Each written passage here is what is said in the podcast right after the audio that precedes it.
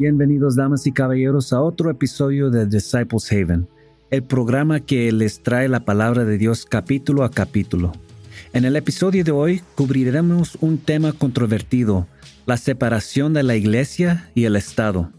¿Qué querían los padres fundadores para la nación? ¿Qué pretendían?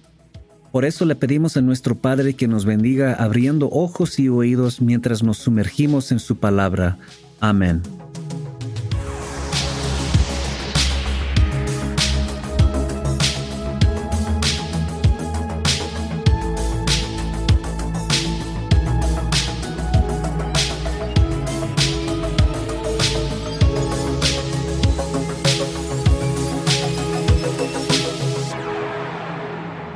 Bienvenidos a todos a otro episodio y una nueva temporada de Disciples Haven. Soy su anfitrión, José García. Espero que todos hayan tenido un feliz y seguro año nuevo. Mi año nuevo fue tranquilo al pasarlo en casa hasta que toda mi ciudad quiso que pareciera que estaba de regreso en el centro de Ramario, Fallujah, al filo de la medianoche. Quería ver cómo publicar todos mis episodios anteriores en YouTube, pero Vi que iba a ser más trabajo que cualquier otra cosa y también muchos de los episodios ya no los tengo grabados en la computadora. En el futuro, cualquier episodio nuevo como este se publicará en, en mi canal de YouTube, así que díselo a tus amigos. Ahora, la separación de iglesia y Estado. ¿De dónde vino esa frase? ¿Qué se quiso decir con eso? Bueno, para encontrar la respuesta a esa pregunta tenemos que leer la carta de Thomas Jefferson a los bautistas de Danbury, y dice, A los meseros, Nehemiah Dodge, Ephraim Robbins y Stephen S. Nelson, un comité de la Asociación Bautista de Danbury en el estado de Connecticut. Caballeros, los afectuosos sentimientos de estima y aprobación que usted tiene la bondad de expresarme en nombre de la Asociación Bautista de Danbury me brindan la mayor satisfacción. Mis deberes dictan una búsqueda fiel y celosa de los intereses de mis electores, y en la medida en que estén persuadidos de mi fidelidad a esos deberes, el cumplimiento de ellos se vuelve cada vez más placentero. Creyendo como vosotros que la religión es un asunto que incumbe únicamente al hombre y su Dios, que él no debe cuentas a nadie por su fe o su culto, que los poderes legítimos del gobierno solo alcanzan a las acciones y no a las opiniones.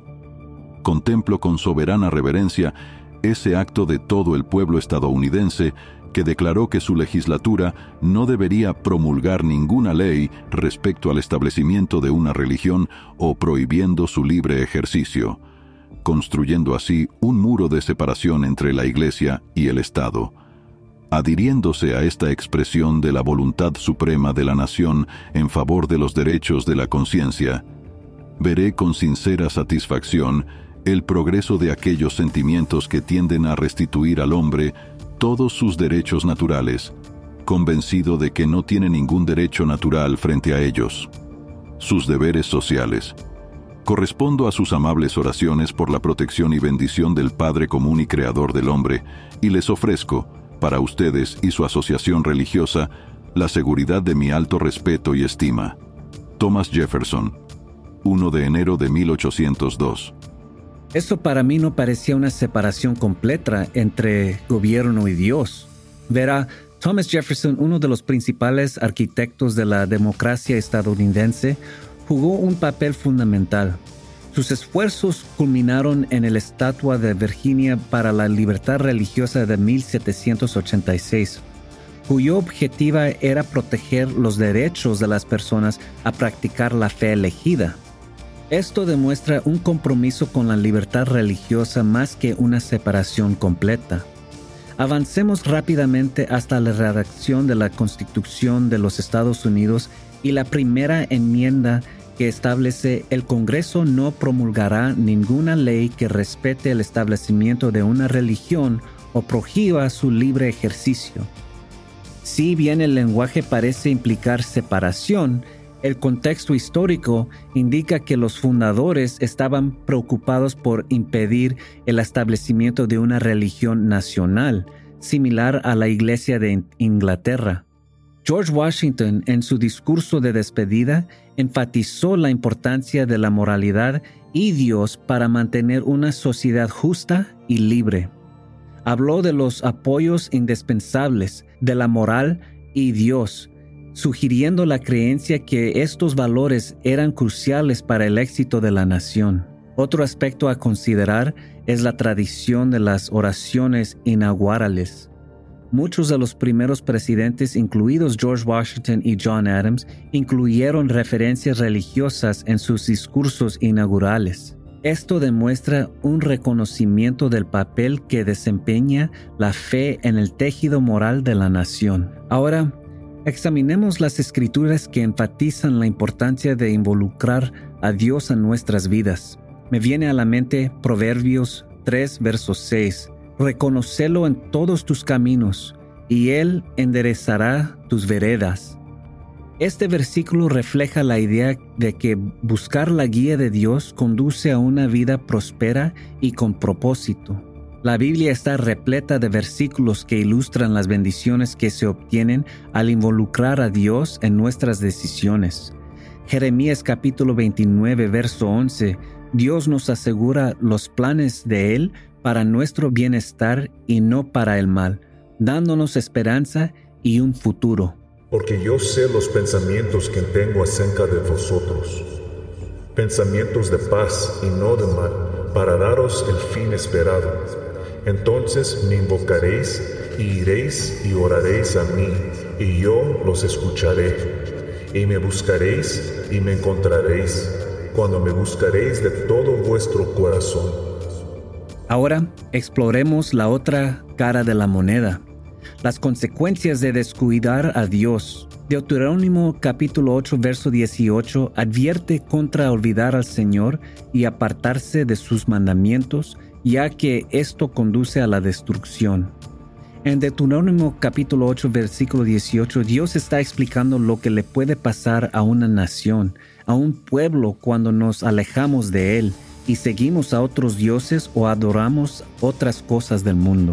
Pero te acordarás de tu Dios, porque Él te da poder para hacer riquezas para confirmar el pacto que juró a tus padres como ocurre hoy.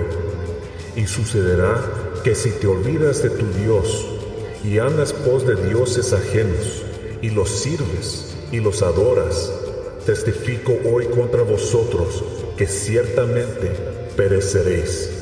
Como las naciones que Dios destruyó delante de vosotros, así pareceréis, porque no habéis sido obedientes a la voz de vuestro Dios. Escuche las noticias después de que haya terminado con este episodio. Mire y vea cuántos queos, agitación y maldad de vuelta a nuestra nación. Le hemos dado la espalda a Dios y estamos pagando el precio. Nuestros hijos están pagando el precio.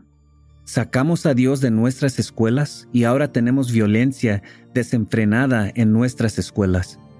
Este no era el caso hace unos 50 años.